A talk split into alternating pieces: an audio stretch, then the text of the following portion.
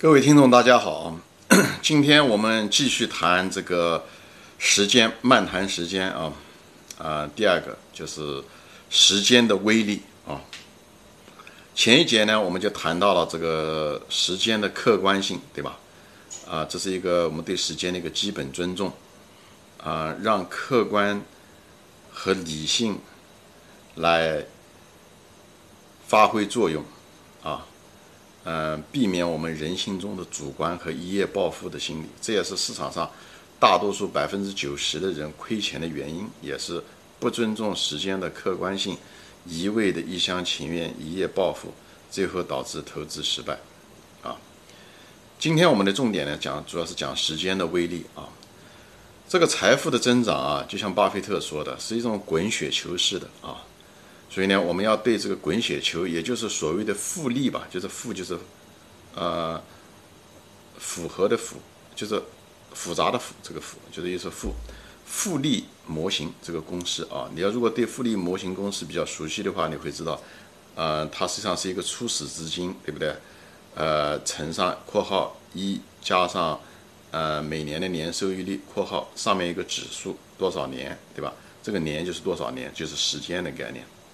在这个三个参数中，每初始你投的多少资金，每年的平均年回报率，还有时间，这三个，他们虽然以这三个参数来决定的你最后的财富，但是他们这三个参数对这个最后的财富的贡献的，呃程度不一样。最重要的就是那个时间，因为它是指数，好吧？这个是最重要的，所以你持有时间的长短非常非常重要。而且每一个时间它是不一样的，越往后，它对你最后财富的贡献越大，因为它是滚雪球嘛，所以雪球到最后的时候滚一圈，它得到的新的雪的量，要可能是前面的是前面最初的时候滚的十年的量，对吧？所以越往后越坚持一年挣的钱要比要多很多，这也是为什么。巴菲特百分之九十的财富都是近十年赚的，就这个原因。也就是说，他们前面五十年赚的钱，还只有他后面十年的百分之十。所以大家要知道这个时间的复利的威力，而且要知道这个财富增长在时间上的那种非线性啊，非线性非常非常重要的概念，很多人不理解这个。你只有到最后的时候，到越往后，那一年每一个单元虽然直接增加了一年，却给你带来巨大的一个财富。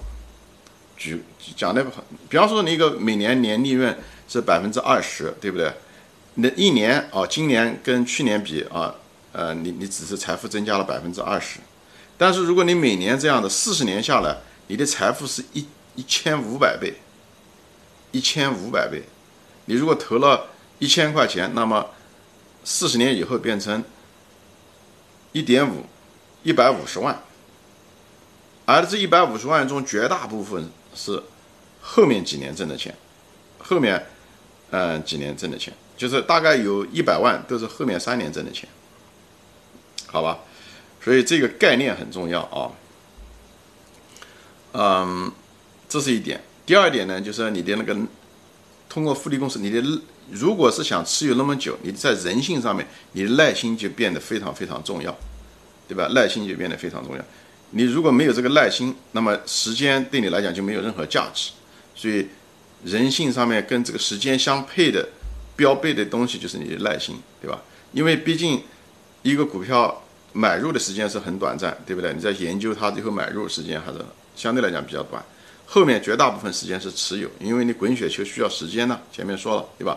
所以时间在百分之九，就是百分之九十九的时间都是在持有的过程中。所以也就是说，财富实现的过程中的时候，耐心变得就很重要。也就是耐心是利用时间嘛，就是这么回事，情，对吧？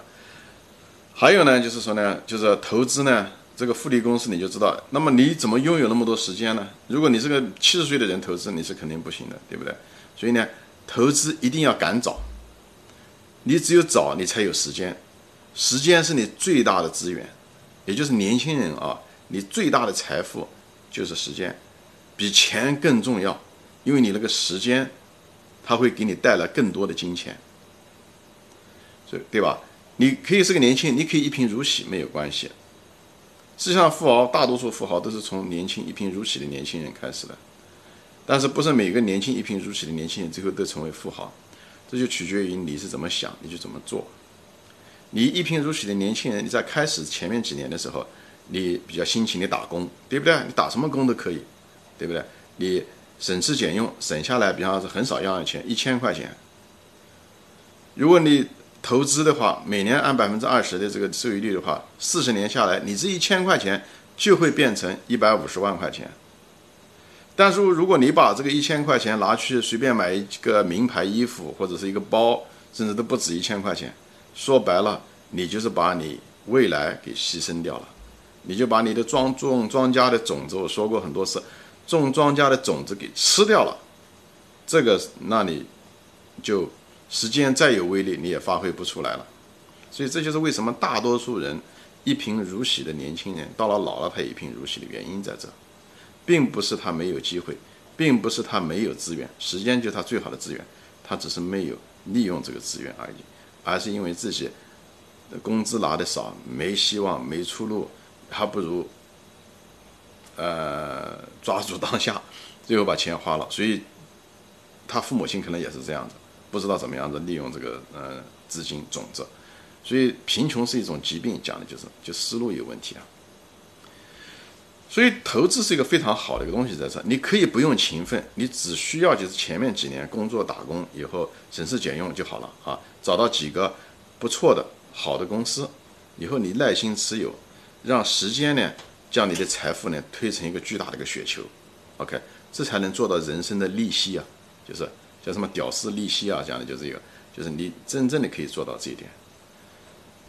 如果你又贫穷，又想所谓的什么一夜暴富、什么弯道超车，这个东西只是在媒体上报告的太多啊，被渲染的太多，实际上是个小概率事件。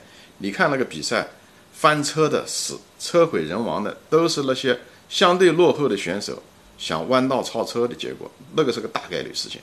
他弯道超车成功。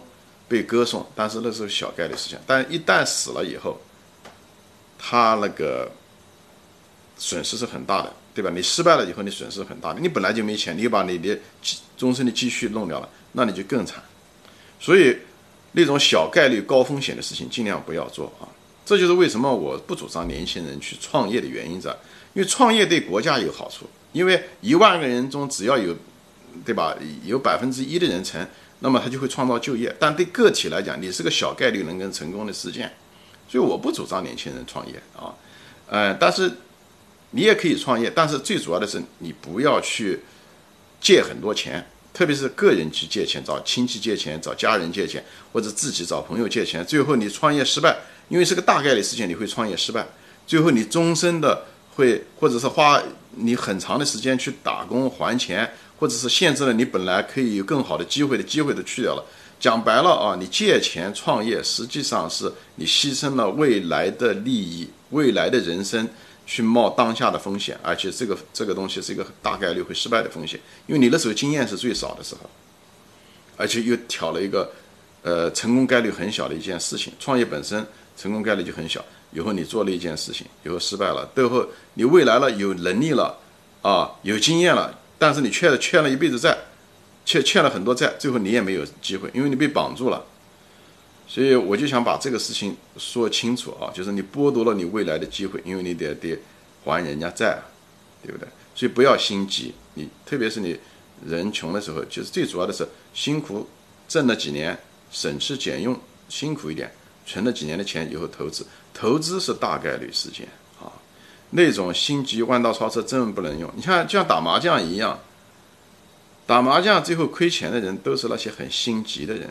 一心急，他容易放纵，最后导致他失败。你看，跟除了牌技之外啊，这个东西很多心急的人打麻将你就能看得出来。其实人生很多东西跟麻将是很相通的。所以另外一个方面的策略呢，就投资。投资是个大概率事件，你唯一需要的就是时间，你不需要很聪明，你只要有一定的专注。以后你要有耐心，这东西你都可以控制的。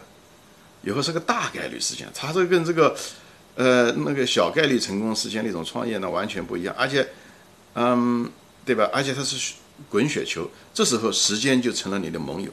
我们世界上我说过了啊，我们年轻人最大的资源是时间，千万别把这个资源浪费了。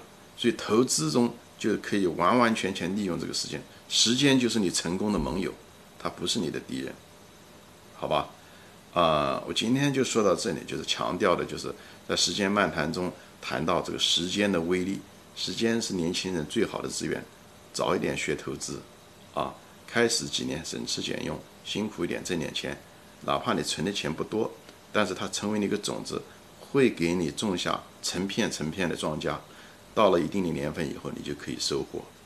啊，好，今天就说到这里，谢谢大家收看，再见。